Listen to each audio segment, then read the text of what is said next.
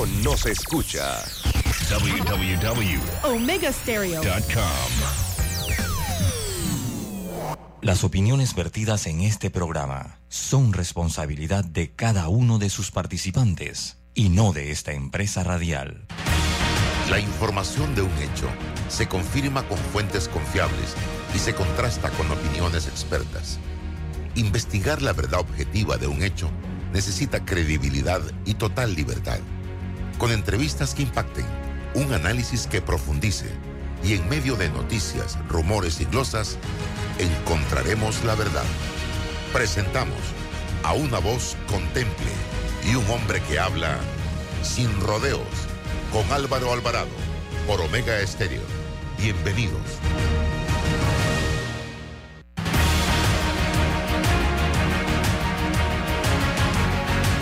Amigos, ¿qué tal? Tengan todos muy buenos días, bienvenidos, feliz inicio de semana. Hoy es lunes 27 de marzo, año 2023.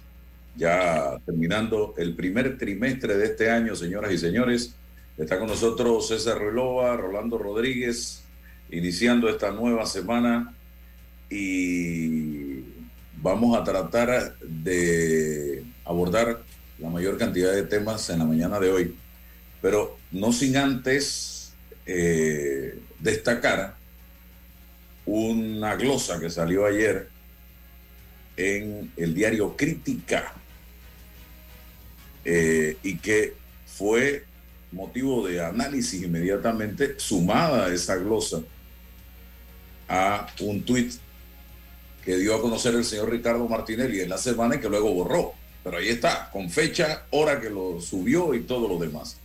Y la, glosa de crítica en el espacio de glosas que ellos tienen, la columna se escucha por ahí, dice, leo textualmente, que los de RM deben analizar los votos y la capacidad de movilización de diputados del CD en la reciente elección, porque la idea tampoco es postular a zombies políticos si no ganan en una interna de un partido, mejor que se queden en su casa. Miren ustedes, y el tuit que el señor Martinelli subió y luego borró, y me puede demandar, pero ahí está la prueba, y mucha gente lo vio.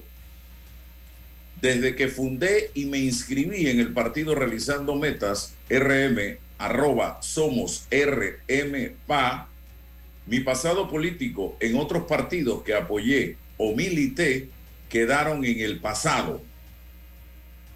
Todos los partidos son buenos y respeto la voluntad de sus adherentes en sus elecciones y decisiones, pero al tratar de achacarme culpas o involucrarme en las decisiones de otros colectivos que no sean realizando metas, es una crasa irresponsabilidad que con todo respeto no me compete ni me importa.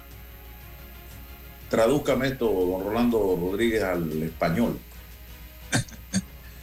bueno, buenos días, Álvaro. buenos días, queridos Radio Escuchas. Yo, la verdad, yo, yo también leí eso, ese, ese tweet. Y evidentemente lo que está tratando de hacer el,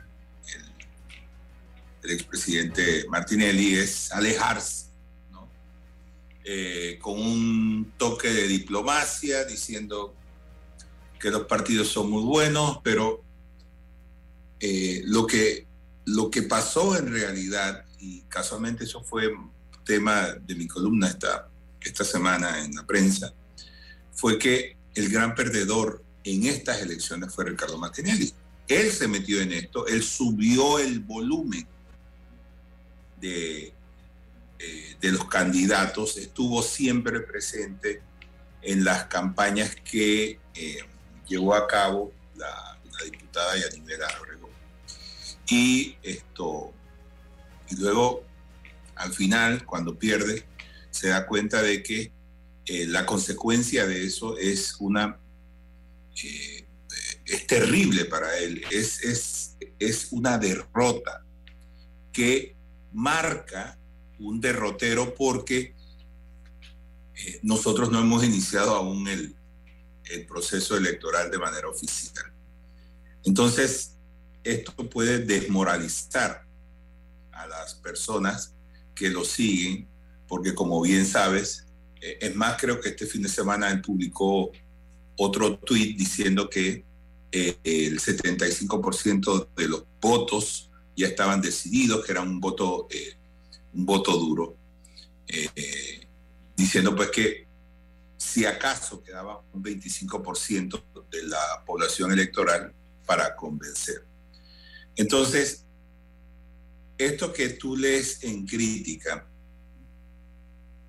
eh, es justamente toda la bilis que significó todo el, toda la, el, disgusto, todo el, el enojo que hay dentro de las filas de RM porque evidentemente esto es un revés muy importante para él.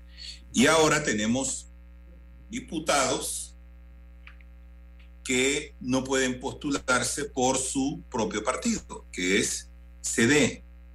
Yo no sé si el señor Martinelli los va a acoger en su partido, pero en lo que estamos viendo en esa glosa es, no los voy a acoger. Entonces esta gente ha quedado huérfana de partido y me imagino que al final del, del periodo electoral estarán viendo con quién se va, porque evidentemente tratarán de buscar una reelección, ya sea eh, en la, en, dentro de, su partido, cosa que ya no pueden hacer, dentro del partido de, Ricardo, que yo no sé si al final van a, a poder meterse o él los va a coger. Ellos también tienen el PRD también podrían irse por el PRD, o sea, tienen un abanico de oportunidades, pero lo cierto es que quedó demostrado que su capacidad de movilización de, masas es bastante limitado. No pudieron hacerlo dentro de un partido que ellos decían poder controlar, eh, eh, aun cuando estuviera bajo el mando de una persona que no es de su afecto. Entonces tenemos gente desperdigada de diputados que van a ver cómo arreglan su situación. Y evidentemente, digo, esto puede ser momentáneo, el disgusto de, del expresidente Martinelli, pero lo cierto es que ahí están las pruebas de que esa hegemonía que marcan sus encuestas, eh, como dirían los panameñistas, pues en, las encuestas de carne y hueso ya es otra cosa. Es, y, y, y, es una nueva realidad que enfrentan. tendrá ahora que elaborar escenarios y ver con quién. Pero lo, lo cierto es que yo sigo viendo, eh, Álvaro, una alianza entre el PRD y Ricardo Martínez, a pesar de, de todo esto. Una alianza es que se ha bajado. Usted no se ha dado cuenta de algo, y yo lo voy a decir aquí abiertamente el tono que había de debate y de discusión entre el señor Carrizo y el señor Martinelli era elevadísimo. Hoy ese, eso desapareció. Hoy eso desapareció. Ya no se menciona de parte de ninguno de los dos sus nombres. Ni Carrizo dice nada a Martinelli, ni Martinelli dice absolutamente nada al señor Carrizo. El que se está quejando es Rómulo Rux de la intervención del PRD eh, eh, en, las, elecciones de, cambio democrático. Eso lo, dijo en este programa y lo ha dicho en eh, multiplicidades de entrevistas que ha dado después de las elecciones. Entonces tenemos a una persona que se enfrenta al PRD y hay una cantidad de elementos que unen al PRD y a eh, RN. Y preguntaba a Anel Planel hoy en un tuit, voy con usted, don César, si Yanivel arriesgaría su curul para pelear por la candidatura a presidente por cambio democrático. De aquí al 5 de abril nos enteraremos, dice aquí, eh, porque Yanivel, la información que yo manejo es que mañana se estará dando una reunión, esto es extraoficial, donde se tomará la decisión, incluyendo en esa reunión al señor que no quiere ver, saber nada de los partidos políticos, de los partidos, de otros partidos, para tomar la decisión si corre o no en las primarias de cambio democrático. El señor Rómulo Ruz ya dijo que para mañana estará postulando, se lo dijo aquí en este programa, eh, a la candidatura presidencial en estas primarias. El otro que va a correr es Olmedo Guillén y por la fracción de Yanibel Abrego, ya ella, la semana pasada, yo no sé si usted la escuchó, dijo que va a correr. Sin embargo, para mañana se espera que esté tomando la decisión en una reunión que tendrán a puerta cerrada para definir esto. Entonces, se reloj, su análisis. Sí, Álvaro, buenos días. Rolando, buenos días. Buenos días a todos los que nos escuchan hoy, eh, lunes 27 de marzo. Este fin de semana se reunieron los jefes de Estado eh, para la 28 reunión de, de la Junta Iberoamericana de Presidentes jefes y jefas de Estado. Eh, allí en esa reunión, eh, como objetivo, hablar, hablaban de una Iberoamérica justa y sostenible. Entonces, eh, voy a darle seguimiento a, a, las conclusiones, si existió o no alguna manifestación en conjunto y cómo hacer una Iberoamérica justa y sostenible. ¿Y qué se pretende cuando se habla de justa? y qué, de qué se habla cuando se, se, menciona la palabra sostenible. Eh, bueno, porque, ¿por qué digo esto antes de entrar en, en el debate? Porque precisamente nuestras políticas han quedado a la mínima expresión, eh, dependiendo de, de, una glosa, de un Twitter, de un... Entonces, eh, yo de verdad que a veces me asusto porque ¿dónde está el debate de fondo? En Francia, Macron está luchando con su con su proyecto de reforma a la seguridad social y se le vino la gente encima. Eh, aquí eh, tenemos el seguro y todo el mundo habla del seguro, pero, pero no pasa absolutamente nada porque nadie presiona un debate y, preguntarle a todas estas personas que se mueven hoy en política cuál es el pensamiento sobre esto, pero, pero profundizamos sobre los Twitter, sobre los, las glosas, y en las glosas está el, el, el elemento del análisis. Entonces, de verdad que sí me preocupa en demasía. Mira, eh, eh, aquí están, yo, yo, estos son puros libros de marketing político que tengo aquí y trato de entender por qué la gente gana y por qué la gente vota. Y, y, y, está el, el, caso de Donald Trump, que no tenía que hacer publicidad. Donald Trump no tenía por qué hacer, no tenía que gastarse un peso en publicidad. Y ayer, hoy sale una, una, encuesta donde pone a Ricardo Martinelli en, en, en, en la delantera de la intención de voto. No, entre, hay que entregarle la, la, banda ya. Bueno, pero, pero lo, que, lo que digo yo es que... Es que eh, Cualquier día esto tiene 102% de, de, bueno, Sí, pero hay una cosa para el análisis. Si, si aquí estamos pensando que lo que pasó en el cambio democrático perjudica a, a Ricardo Martinelli y, y, y, le hacemos la publicidad, todos los medios replican lo que Ricardo Martinelli se tiene que sentar a esperar el, el, en mayo y se acabó. No debe hacer absolutamente más nada. Porque porque no llamamos al debate, al debate de fondo. En todo caso, ¿qué es lo que tiene en la mente ese señor para el seguro, para la institucionalidad, para, para lo que sea? Pero, pero está, hecho. Ese señor está hecho porque, porque todos los medios lo ponen y le replican todo lo que hace. Eso es una publicidad gratuita en política.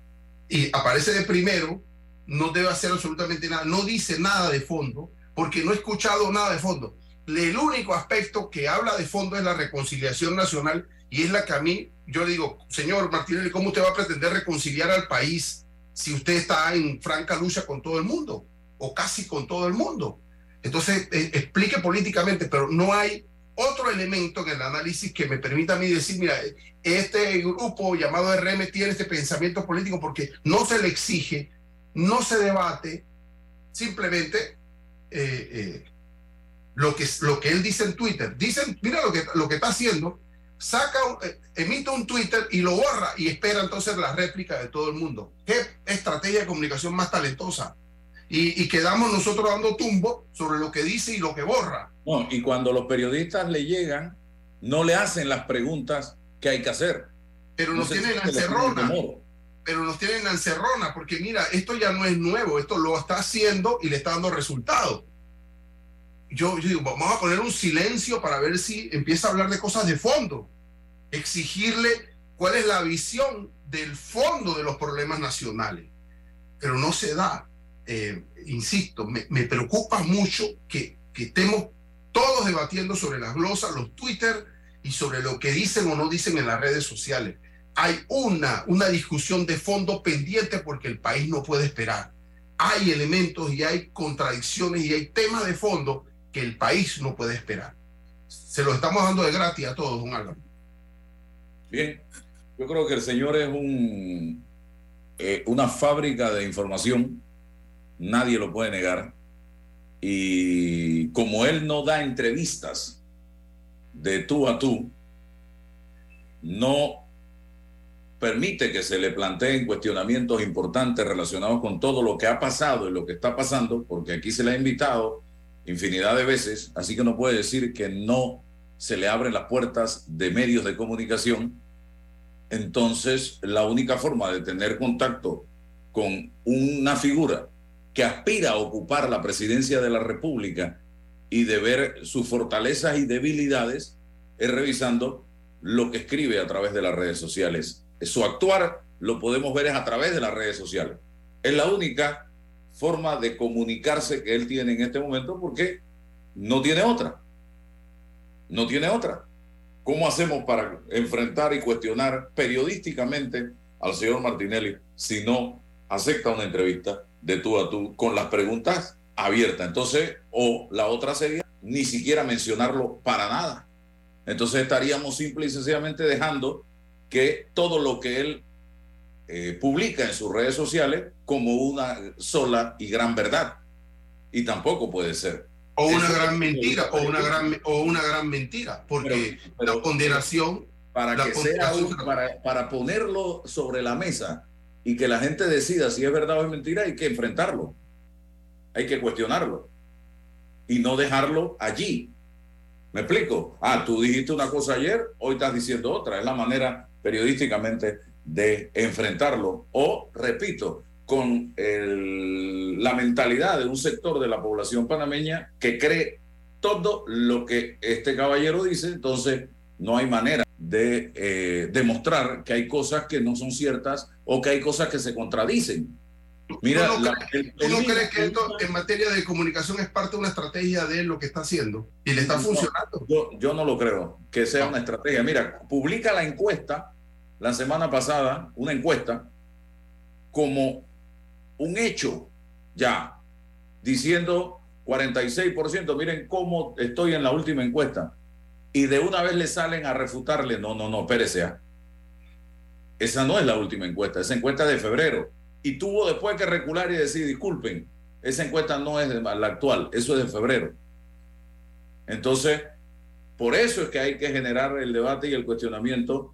La única forma que se tiene es esa precisamente, y no eh, eh, eh, agarrar un... Uno no puede llamarlo y decirle, mañana una entrevista en Sin Rodeos, va a estar Rolando César Álvaro Alvarado haciéndole la entrevista, porque no la acepta. Simplemente, entonces te mandan un vocero, que a quién te mandan? Al señor Luis Eduardo Camacho, que no tengo ningún problema en entrevistarlo, pero yo creo que ya tenemos que ir a la fuente de... Él no es el que va a gobernar. Ajá. Mira, yo, yo, yo, te tengo que decir una cosa. Eh, si hay algo que sabe hacer bien Ricardo Martínez, es difamar a las personas que lo critican. Eso es una estrategia de comunicación.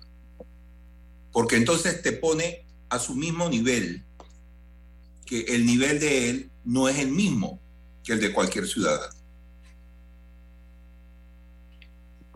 Tú me estás preguntando a mí cuando saben todo el mundo en las redes que tú eres y tú eres y aceptas y coges y no sé qué cosa, un montón de cosas más. Entonces, ¿qué, ¿qué se genera después de ese debate? Ah, sí, el corrupto que lo que lo que, cómo se atreve a, decir cosas de él si él es eh, una persona que eh, eh, tiene tantos cuestionamientos como el otro. Eso lo sabe hacer muy bien. Lo otro que sabe hacer muy bien es manejar las encuestas. Un día dice esto, y, tú, sabes una cosa, César, lo que, lo que a mí me duele es que nosotros hemos tenido tan malas experiencias con las encuestas que a estas alturas cuesta mucho creer eh, que hay una que diga exactamente el panorama. Porque tú ves una encuesta que tiene un panorama A y dos días después ves una encuesta que tiene un panorama B y una semana después ves un panorama C. Mira, compara Estrella de Panamá con la encuesta del Panamá América y ahí te dice quién me está diciendo la verdad. Pero no, el planteamiento mío, sí, pero el planteamiento mío va a un escalón anterior a eso que ustedes están planteando. Fíjate, porque aquí hay 8 o 10 personas que están moviéndose para la, para la presidencia de la República. Y, y, los medios de comunicación escasamente no mencionan a uno, a dos, a tres a lo sumo. O sea, todo el tema de cambio democrático se ha centrado, cambio democrático y Ricardo Martinelli. En ningún momento los medios de comunicación han analizado el fenómeno interno de cambio democrático. Es muy fácil para él la publicidad gratuita. Yo lo que hablo es de que esa estrategia que él ha montado me parece para, para él, para beneficio, no para perjuicio. Oye, no, aquí no mencionan a Muñoz, no mencionan al PP, aquí nadie. Todo lo que tiene que ver con, con, con la política y Ricardo Martinelli es una publicidad gratis. Fácil, fácil. Eso, eso es lo que yo estoy diciendo. Fácil. Eso que tú es verdad, pero. Por favor. Yo tendría que cuestionar si tan solo eso sirve para alcanzar el éxito. Eso es otra cosa. Esa es otra cosa. Pero tú vas allí y, y, el político que nadie conoce, que nadie menciona, está en el ostracismo. Pero al que todos los días mencionan y al que todos los días pondrán para bien o para mal, está ahí. Está sí, ahí. pero yo, fíjate, yo tengo una teoría sobre eso, eh, César. Y es que eso todo el mundo, yo estoy preguntando, ¿ah? Sí, todo el mundo está como agazapado, están como invernando para seis meses antes de la elección despiertan. Oye, ahora es la elección. Y, y, pero han trans... Mira, mira, lo que a mí me molesta de todo esto no es que se despierten para hacer política. Es que durante los últimos cuatro años no han sacado la cabeza para nada. Aquí el, el, el, rol de cuestionamiento siempre recae en los medios de comunicación y en alguna medida en las redes sociales. Y un tipo que sabe hacer uso de redes sociales y que siempre está metiendo la cabeza en este tipo de cosas es, Ricardo Martinelli. Rolando, los lo demás... peor que yo he escuchado, candidatos que le preguntan por él, para un, o sea, yo voy recorriendo el país y me pregunta por, oye, pregúntame por mí, por lo que yo estoy haciendo, por mi partido, y caen en la trampa y empiezan a cuestionar. Una cosa que es increíble. O sea, él tiene un andamiaje al estilo Trump. Trump tuvo publicidad gratuita, negativa, pero publicidad al fin, que después supo capitalizar. Es, lo que quizás yo en materia de comunicación no estoy entendiendo lo que está pasando con ese solo fenómeno. Fíjate, no el contenido, sino el mismo fenómeno que yo, yo no tengo que gastar en, no, no tuviese que gastar en publicidad. Bueno, mira, yo, yo te voy a decir una cosa. Podemos hacer un ensayo, traemos a los candidatos, pero yo te aseguro que las personas no están pensando en ellos. Entonces quieren oír precisamente de las personas que tienen una posibilidad. Y sí, es muy probable, pero la iniciativa tiene que venir de ellos. Ellos tienen que decir, miren, este problema no se resuelve así. Yo mira, yo quisiera en este momento escuchar una sola propuesta, ya sea de Ricardo Martinelli, de Ricardo Lombana, ya sea de, de, de, de Martín Torrijos. Yo quisiera escuchar qué vamos a hacer con las inversiones, con la seguridad, con la educación. Yo quisiera saber cómo una, un solo tema, un solo tema al que se rehusan todos a hacer un planteamiento contundente. Y tú lo ves hasta el propio Martinelli dándole vuelta al tema. La caja de seguro social. Yo quiero que uno de los candidatos me diga, señores, hay que tocar las medidas paramétricas. No solo eso, pero no podemos en este momento estar pensando en resolver el problema de la caja de seguro social y no mencionar o no poner sobre la mesa de una u otra forma las medidas paramétricas. Y no se atreven. Pero hagamos una ronda. Álvaro, hagamos una ronda de invitación de todos y empezamos a... Hagamos una ronda. y, le decimos, mira, los temas van a ser A, B, C y D, queremos escuchar el planteamiento de vosotros. Tú le preguntas, tú le preguntas sobre el tema de el matrimonio entre parejas del mismo sexo. Claro, así es. Salen huyendo y te empiezan a darle la vuelta y la cosa y le echan salsa china y le echan salsa inglesa y le echan eh, ajo y, no te, y no te llegan. Pero hagamos una ronda, hagamos una ronda. Sí, pero una ronda pensada en candidatos por partido. Sí, claro, por supuesto, candidatos y los, claro. Dentro de los partidos políticos jamás, jamás se tocan los temas de fondo. Claro. Siempre que hay para mí. Claro, hagamos una ronda. Vamos a las primarias. Usted que tiene que decir cuál es el ofrecimiento, qué tiene que hacer con la caja, qué va a hacer con. O sea, se eligen dos, tres temas y se, y se cuestionan sobre eso. Le doy otro tema. ¿Usted está dispuesto a unificar el sistema de salud y que sea como Costa Rica, donde precisamente quienes atienden a los asegurados, a los pacientes o a la gente, a la población, es la caja y el ministerio es el ente rector de la salud. Y tenemos que ir para allá, señoras y señores, pero tampoco se atreven a tocar el tema. ¿Usted se atreve a privatizar el, agua y la basura? Los, los, los subsidios.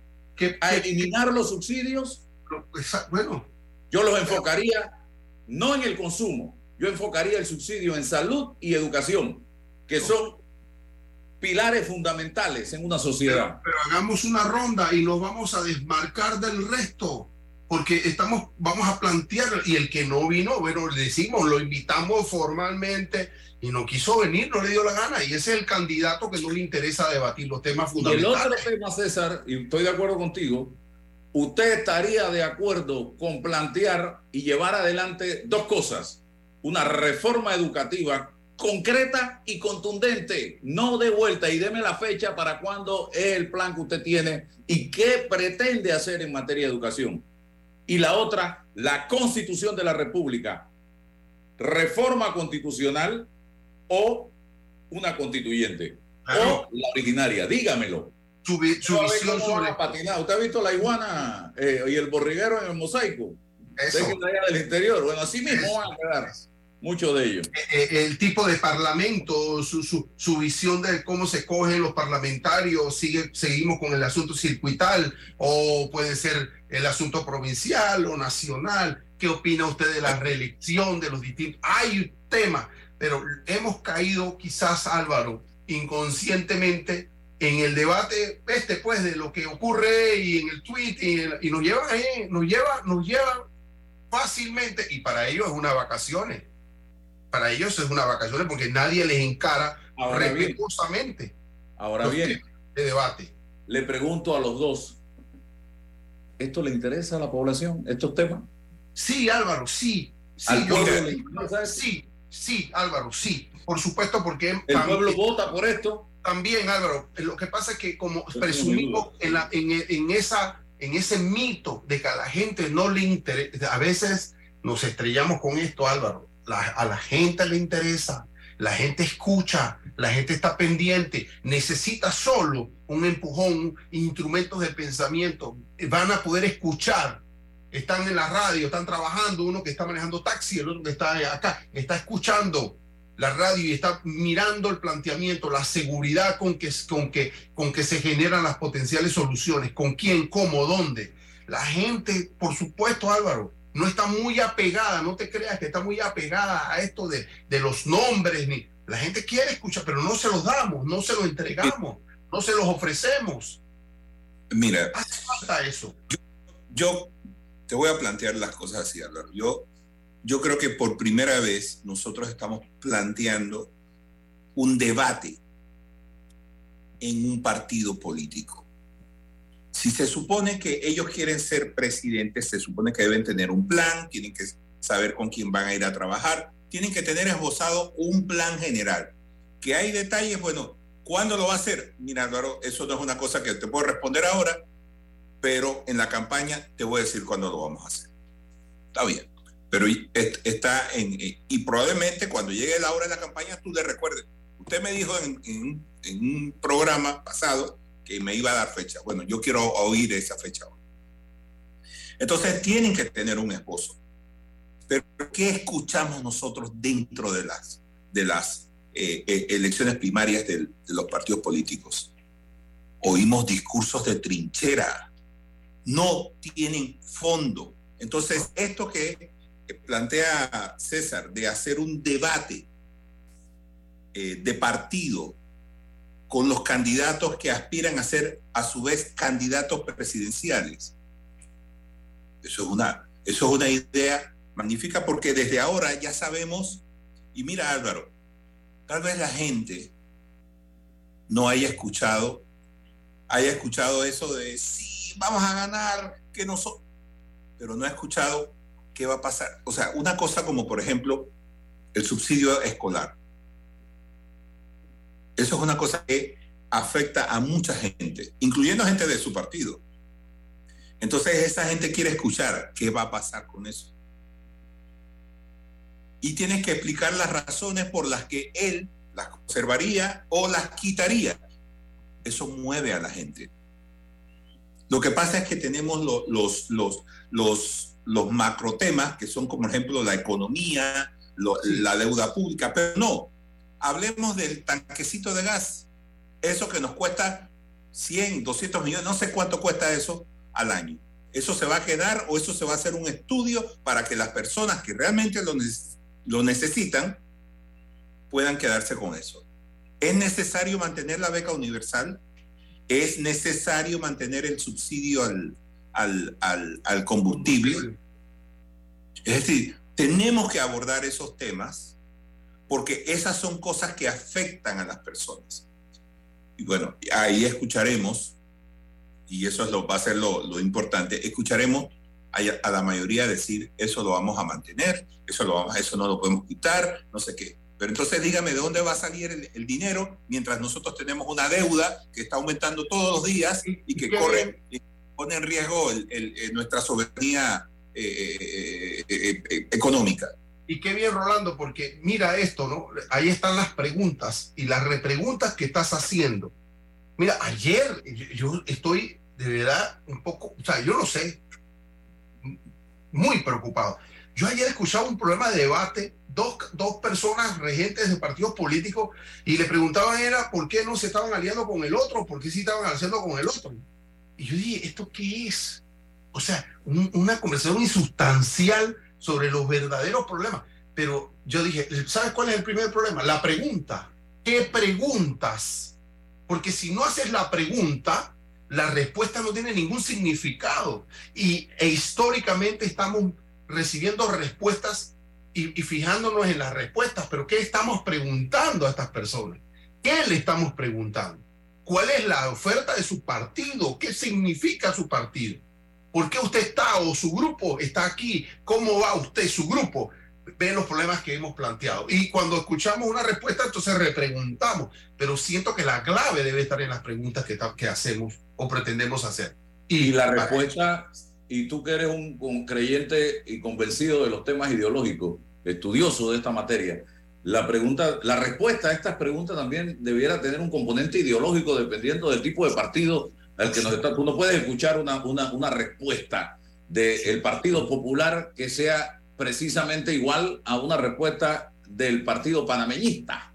Claro, y es, claro, muy bien. Mira, Álvaro, el, tema del matrimonio igualitario tiene un componente ideológico fundamental. Ustedes del partido, usted es un partido conservador, es un partido eh, ya de centro derecha. Usted dirá, oh, oh, oh un momento, mi estructura de, de, sociedad, de, Estado, de comunidad, de país, nosotros tenemos este seguimiento y no estamos de acuerdo con esto. O sea, mira, estaba escuchando al Papa Francisco hablando sobre la ideología de género y un planteamiento de fondo intelectual, no solamente desde el bagaje de la moralidad religiosa, de, la cristiandad, sino desde un elemento de ideológico, de lo que representa la impronta que puede representar el, tema de la ideología de género. Eso uno se lo pregunta a los, a los partidos, a los, a los representantes de los partidos políticos y les repregunta para ver de qué estamos hablando, a la democracia cristiana, a los liberales, a los conservadores. Entonces, eh, eh, eh, a los progresistas. Y, no es que uno empiece a decir, ah, pero este empieza a vagar y a pensar abstracta. No, no, no. Desde la ideología, sus ideologías, su cosmovisión, le vamos a preguntar por temas concretos de la sociedad. ¿Qué visión de la economía? El tamaño del Estado en materia económica, cuál es su visión, interviene más, interviene menos, la relación con el capital privado. No, no, no, no, que no se crea que aquí no vamos a quedar en la nebulosa. No, no, vamos a preguntar desde su base ideológica. Es más, la vamos a revisar, vamos a verificar su, su, plataforma ideológica política. Y en función de eso vamos a hacer preguntas en concreto para ver si hay coincidencia. Y, y en las respuestas de uno u otro, Álvaro, vamos a ver si una potencial alianza es viable en, función de las respuestas que puedan dar estas personas. Eso es lo que... Y vamos a elevar el, vamos el ese, ese tema que tú dices es que al final nosotros tenemos una, una, un tejido político que no responde a ideologías, responde a conveniencias, responde al bolsillo de las personas que están en la cúspide de esos partidos. Y desgraciadamente los electores son escalones para llegar allá. Entonces nosotros tenemos que comportarnos como ciudadanos, no como una escalera para que este fulano y este otro fulano estén departiendo eh, con dinero del Estado y repartiendo el dinero entre sus amigos. Esto da vergüenza. Yo pregunto, ¿qué ideología tiene Benicio Robinson y Rubén de León? Primero tienes que preguntarle si sabe qué es ideología. No, pero Álvaro, muy bien. Pero ¿qué pasa que hemos legitimado históricamente eso? Hemos notarizado y permitido tácitamente que ellos no tengan la necesidad de mostrarse ideológicamente, porque nadie los convoca, no a ellos, a su partido.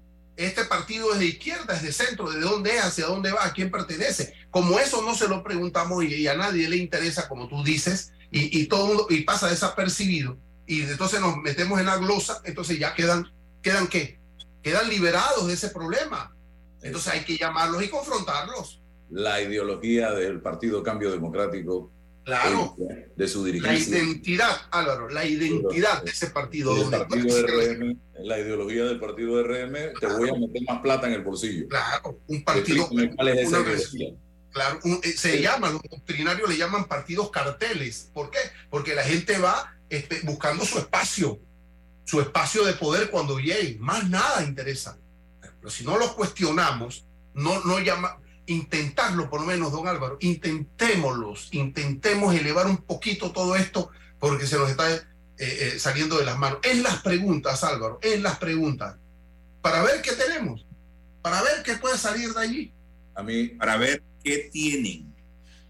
O sea, ¿por qué, ¿por qué yo tengo que votar por usted? Dígame, ¿cuál es qué, qué, qué hay, qué hay en, en su bolsillo? Saque el papel y dígame qué es lo que va a hacer. No me venga con que vamos a ponerle plata en, el bolsillo a ustedes, o no me venga con que la Caja de Seguro Social es una institución que tiene muchos problemas. Eso ya lo sabemos. Díganos, ¿qué va a hacer? ¿Con quién? Mira, una cosa muy importante, César. ¿Con quién lo vas a hacer? Eso es muy importante. Porque tú puedes decir, que vas a solucionar todos los problemas, sí, pero dígame con cómo y con quién. Porque ese es el compromiso que tiene que adquirir. Si yo veo un nombre como el actual director del Seguro Social, dice, ya yo sé por dónde tengo que irme. Ese es un candidato que yo haría a un lado. Cosas como esas, que me van a decir a mí cuál es el perfil de esa persona. Yo tengo que, que lo que Álvaro plantea en materia de salud, que ya se ha conversado en este país, Álvaro, la lógica de la fusión, ¿no? Seguro Social, Ministerio de Salud, eh, cómo funciona. Y, esa pregunta y ese cuestionamiento va en función de qué? De varias preguntas, eh, o sus preguntas, si es que es así. Eh, el tema de, de, la demora en la cirugía de las personas. Eso se, va, se puede solucionar con una fusión, el asunto de la entrega de los medicamentos. Eso se puede, se puede, se puede resolver con una fusión o sea, no es que le vamos a hablar sobre la función como un aspecto abstracto, ¿no? Si, si, esa, si eso se puede, entonces hagámoslo, hay que acometerlo. Y para eso estos partidos tienen que tener expertos en esos temas para que les vayan diciendo, ¿no? La visión operativa y administrativa. Tocas, tocas un tema interesantísimo, el tema de, de las medicinas. Y yo voy a dejar sobre el tapete una pregunta. Estamos enfocados en el fentanilo. Yo quisiera que se investigue en este momento si no se ha dado la misma situación con los medicamentos controlados en la caja de seguro social. Porque ya ayer me pasaron un dato en el que me decían, investigate todo lo relacionado con los medicamentos controlados, no solo el fentanilo, en la caja de seguro. Y esto es muy delicado, señoras y señores. Y para los que no saben, los medicamentos controlados son aquellos medicamentos eh, que están dentro de, eh, eh, fundamentalmente en la línea de los, de, los medicamentos, ¿cómo diríamos? Tipo tafil, tipo ativán, tipo, de este tipo de medicamentos que se le son recetados muchas veces quizás por psiquiatras, por profesionales de la medicina yo no tengo realmente el, término correcto, pero... Pero que, tienen, que tienen el protocolo para dispensar los, procedimientos. Claro, un protocolo para custodia, dispensación, recetas, controles, después, posteriores, inventario, cómo llega, todo esto es distinto al resto que son. Vigila, investigate esto, me dijeron. Investigate esto. Así que. Y nos cuentes eso, don Álvaro, por favor. ¿Ah? Y nos cuentes eso. Dios quiera que, que no. Wow. Sí. Eh, y así que vamos a ver ese tema. Y lo otro que yo, aquí se me ocurre, se me ocurrió yo, qué interesante sería. Y te hablo como un hombre que trabajó 30 años en la televisión.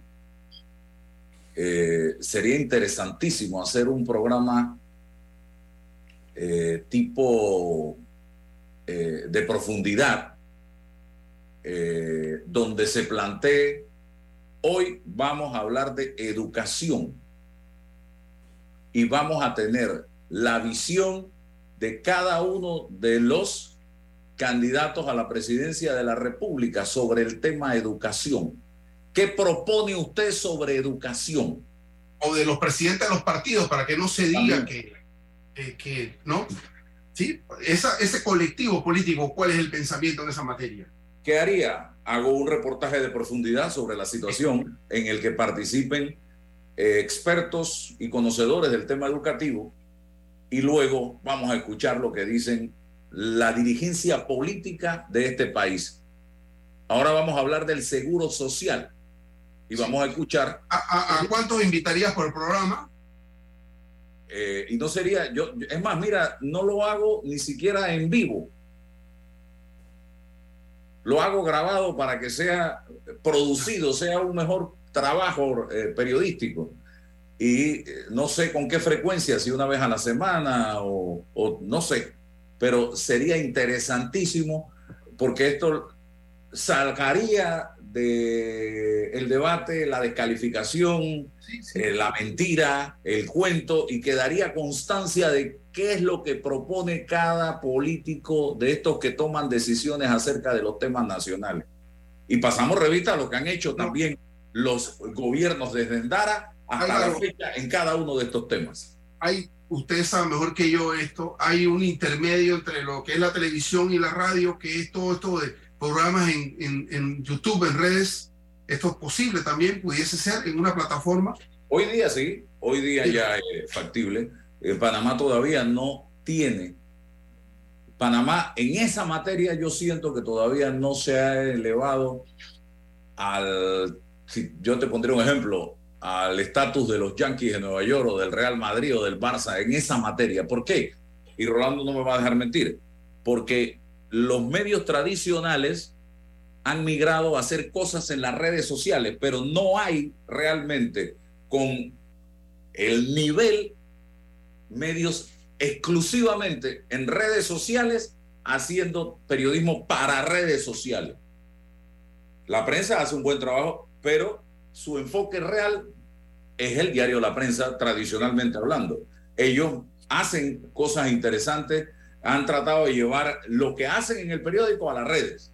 Y así Telemetro, TVN, pero no hemos visto con ese nivel desde las redes un medio para redes, que es lo que yo planteo en esto. Yo no sé si tú estás de acuerdo conmigo o no, y te respeto tu punto de vista, Rolando, usted lo sabe. Sí, ahí lo que pasa es que eh, vivimos una realidad muy cambiante. Eh, las redes es un fenómeno reciente, eh, pero ha tenido mucho impacto porque las personas son libres ahora de decir todo lo que piensan, lo que hacen, y esto tienen audiencia. Los medios de comunicación antes tenían ese monopolio, pero ahora las personas pueden hacerlo también. Y obviamente, pues los medios de comunicación compiten en, en, ese mundo donde hay eh, de todo, de todo. Es lo malo de las redes sociales porque vas a encontrar allí mucha toxicidad. Una cosa, por ejemplo, que eh, eso podías encontrarlos en los medios de comunicación, pero no era, no era tan tolerable actualmente hay mucha gente que, se dedica a hacer eh, campañas y, lo que es peor, lo hacen de forma anónima, con lo cual muchas personas no pueden eh, defenderse eh, ante los tribunales. Entonces, tenemos ahora medios de comunicación creados para, no diría yo para redes, pero sí para, para el, el, mundo virtual, la Internet, ¿no? Hay medios que han, han, crecido, han nacido y han crecido en ese nuevo ambiente y lo hacen bastante bien. El resto de los medios de comunicación estamos tratando de migrar de nuestras plataformas a ese mundo virtual y evidentemente pues eh, eh, corremos con todas con todo nuestro con todo nuestro pasado no, es una cosa fácil migrar de una plataforma a otra porque además hay cosas nuevas, eh, videos, hay eh, eh, mucha visual, medios de comunicación y, efectivamente también tienes, cambia muchísimo el, componente del personal porque no solamente tienes que, crear contenidos, también tienes que saber presentarlos, llevarlos a masificarlos, hacer campañas de mercadeo virtual, en fin, hay es un mundo absolutamente nuevo. Y quiero decirte que no solamente es un medio, es, un mundo nuevo para, para los medios, sino que casi todo, todo está afectado, incluso la televisión, la radio, eh, todo está afectado, los negocios tradicionales, fíjate, la hotelería como ha sido afectada por, eh, por, por, por, nuevas plataformas que, que prestan un servicio similar. Entonces, es un mundo que cambia día a día y cuesta mucho adaptarse a, ese mundo. No obstante,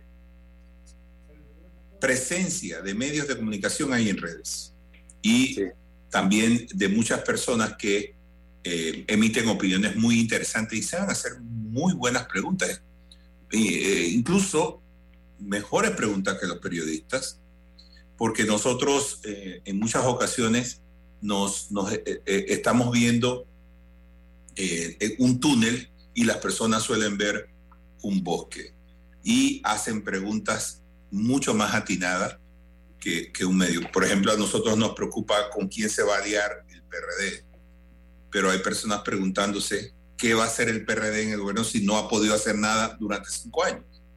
Entonces, estas son las preguntas que hay que hacerle a estas personas, más profundas, más, más eh, eh, abarcadoras. Pero bueno, es, es todo un mundo nuevo ese. Es un nicho, ¿no? Que se abre. Por supuesto. Vamos, a, vamos al cambio, regresamos enseguida. Adelante. ¿Quieres quedar a la altura con tu familia, tus amigos, tu pareja, tu esposo, tus hijos? Prueba 1820, un café 100% de altura. Yo me dedico a llevar turistas a diferentes lugares en el interior y sé lo importante que es tener buenos caminos. Por eso me entusiasma saber que la ampliación de la vía tendrá ocho carriles y nos va a permitir viajar en menos tiempo para entrar y salir de la ciudad. Ya falta menos la ampliación del tramo entre el Puente de las Américas y Arraiján sigue avanzando y al terminar estará mejorando la calidad de vida de cientos de miles de panameños. Ministerio de Obras Públicas, Gobierno Nacional. Atrae la emoción con un préstamo personal de Credit Corp Bank y consolida tus deudas. Recibe un bono de 130 dólares con el desembolso de tu préstamo personal. Solicita el tuyo ya al 800-7555 o visita nuestras sucursales. Credit Corp Bank. Cuenta con nosotros. Conectamos con una sonrisa, con un adiós, un hasta pronto y un sentido de aventura. Ahora, nuestra conexión al mundo crece con la estación aeropuerto del Metro de Panamá. Todas las líneas nos llevan al mundo. La estación aeropuerto nos une más. Metro de Panamá, elevando tu tren de vida. El acuerdo que alcanzamos, Minera Panamá y el gobierno, garantiza un pago mínimo anual de 375 millones a Panamá. Juntos continuaremos generando miles de empleos, fortaleciendo los lazos comerciales con nuestros proveedores, fomentando el desarrollo de comunidades y representando los mayores aportes al seguro social, manteniendo siempre los más altos estándares ambientales. Con este acuerdo, gana Panamá. Gracias al gobierno y a los panameños por su confianza y por permitirnos seguir siendo parte importante del gran motor que mueve y contribuye a la economía. Estamos orgullosos de nuestro país, por eso llevamos su nombre. Somos Minera Panamá.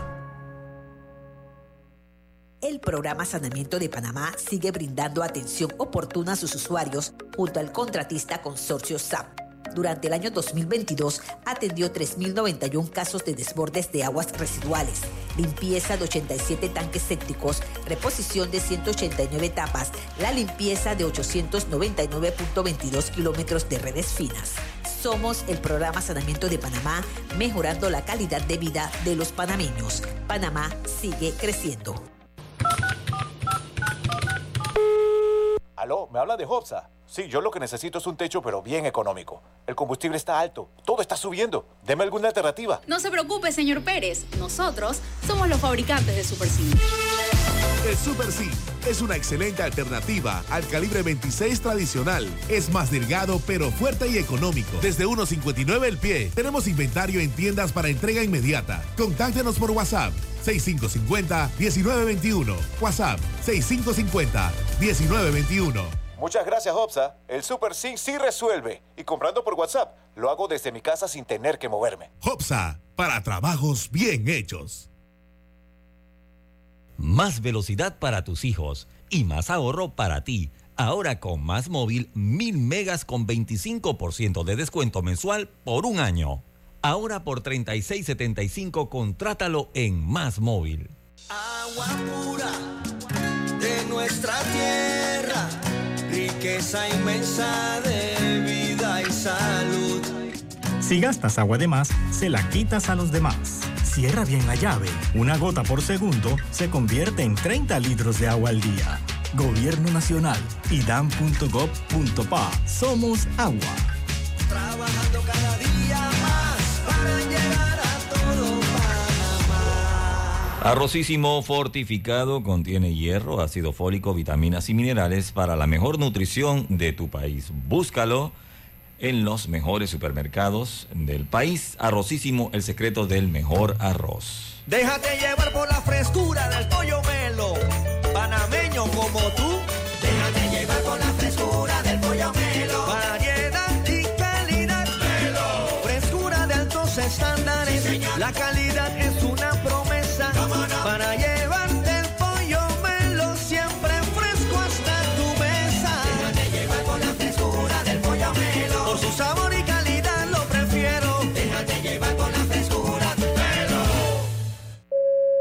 Metro de Panamá nos mueve crear un mejor futuro. ¿Sabías que con la estación Aeropuerto en Tocumen facilitaremos la movilidad a diferentes destinos? Además, con la construcción de la línea 3 a Panamá Oeste, movilizaremos a más de 160 mil pasajeros diariamente.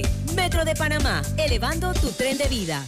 En Caja de Ahorros, tu casa te da más. Con nuestro préstamo Casa Más, recibe dinero en mano con garantía hipotecaria y los mejores beneficios. Tasa competitiva, plazo de 30 años y avalúo gratis. Caja de Ahorros, el banco de la familia panameña. Ver términos y condiciones en cajadeahorros.com.pa sección promociones. En estas festividades, no excedas los límites de velocidad. Respeta las señales de tránsito y maneja con precaución. Si tomas, no manejes. Utiliza un conductor designado. No utilices el celular ni otro dispositivo electrónico al conducir. Hazlo por ti, por tu familia y por Panamá. Arrocísimo fortificado contiene hierro, ácido fólico, vitaminas y minerales para la mejor nutrición de tu familia. Búscalo en los mejores supermercados del país. Arrocísimo, el secreto del mejor arroz. Mi amor, te tengo que confesar algo. Estoy enamorada. ¿De mí? Sí, sí, de ti también. Pero ahora estoy enamorada de mi techo de jagala de Hopsa.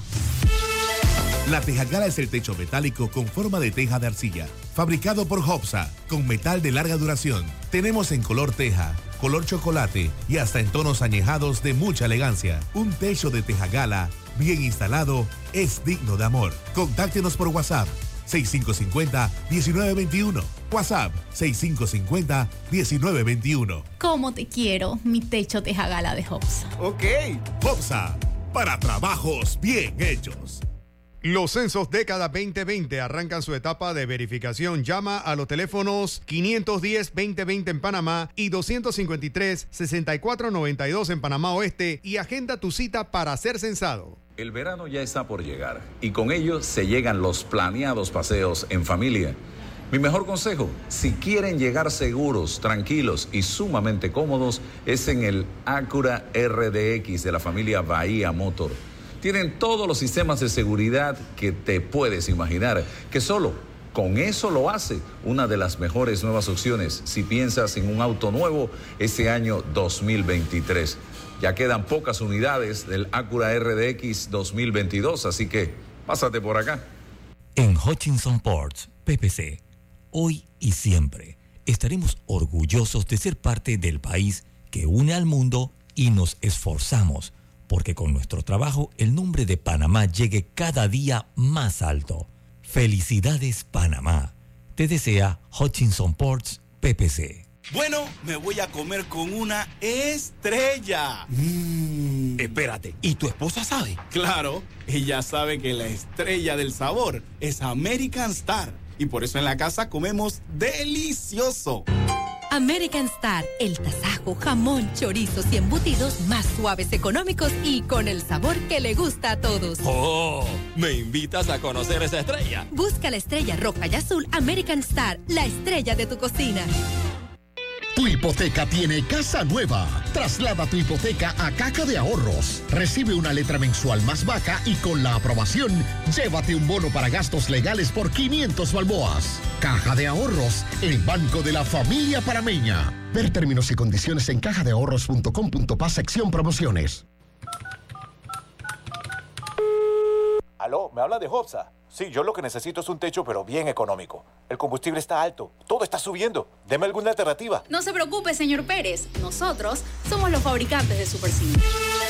El Super C es una excelente alternativa al calibre 26 tradicional. Es más delgado, pero fuerte y económico. Desde 1.59 el pie. Tenemos inventario en tiendas para entrega inmediata. Contáctenos por WhatsApp 6550-1921. WhatsApp 6550-1921. Muchas gracias, Hopsa. El Super Sync sí resuelve. Y comprando por WhatsApp, lo hago desde mi casa sin tener que moverme. Hopsa, para trabajos bien hechos. En Hutchinson Ports PPC, nuestra misión y visión nos impulsa a darlo todos los 365 días del año con esfuerzo y dedicación para crear más oportunidades para los panameños y contribuir el crecimiento de nuestro Panamá. Hutchinson Ports PPC. El regreso a clases no es fácil. Por eso, Más Móvil trae mil megas con 25% de descuento mensual por un año. Contrátalo hoy en másmóvilpanamá.com.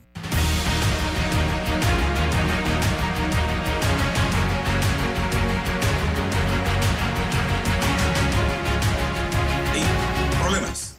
Una pregunta. Seguimos adelante. Una pregunta que hacías, eh, Rolando, ya para terminar, estamos hablando de temas interesantes de país.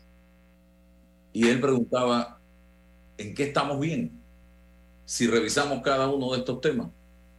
Y yo diría que no llegamos a tres en ninguno de estos temas. En ninguno tenemos ni siquiera beca universal como país. Pero la gente, tú le preguntas a la calle, hey, pero si ah, estamos bien, no hay ningún problema. Mira lo que dice, me acaba de llegar y lo publiqué en redes este mensaje. Estamos viviendo una época en la cual la gente sensata, culta y bien educada debe hablar menos para no ofender a los brutos, ignorantes e incivilizados que además, en lugar de ser humildes, son soberbios, agresivos e irrespetuosos. Dice Jaime Bailey, periodista peruano, que ahora vive en Miami. Imagínese usted. Y que es así. Y es así. Tú, tú, tú haces un sensato en la red y, hasta, hasta homosexual te dicen como si fuera una ofensa. Ayer me decía alguien que por qué no me inscribía en el concurso de trans que va a ser eh, para la reina, no sé qué cosa, digo yo.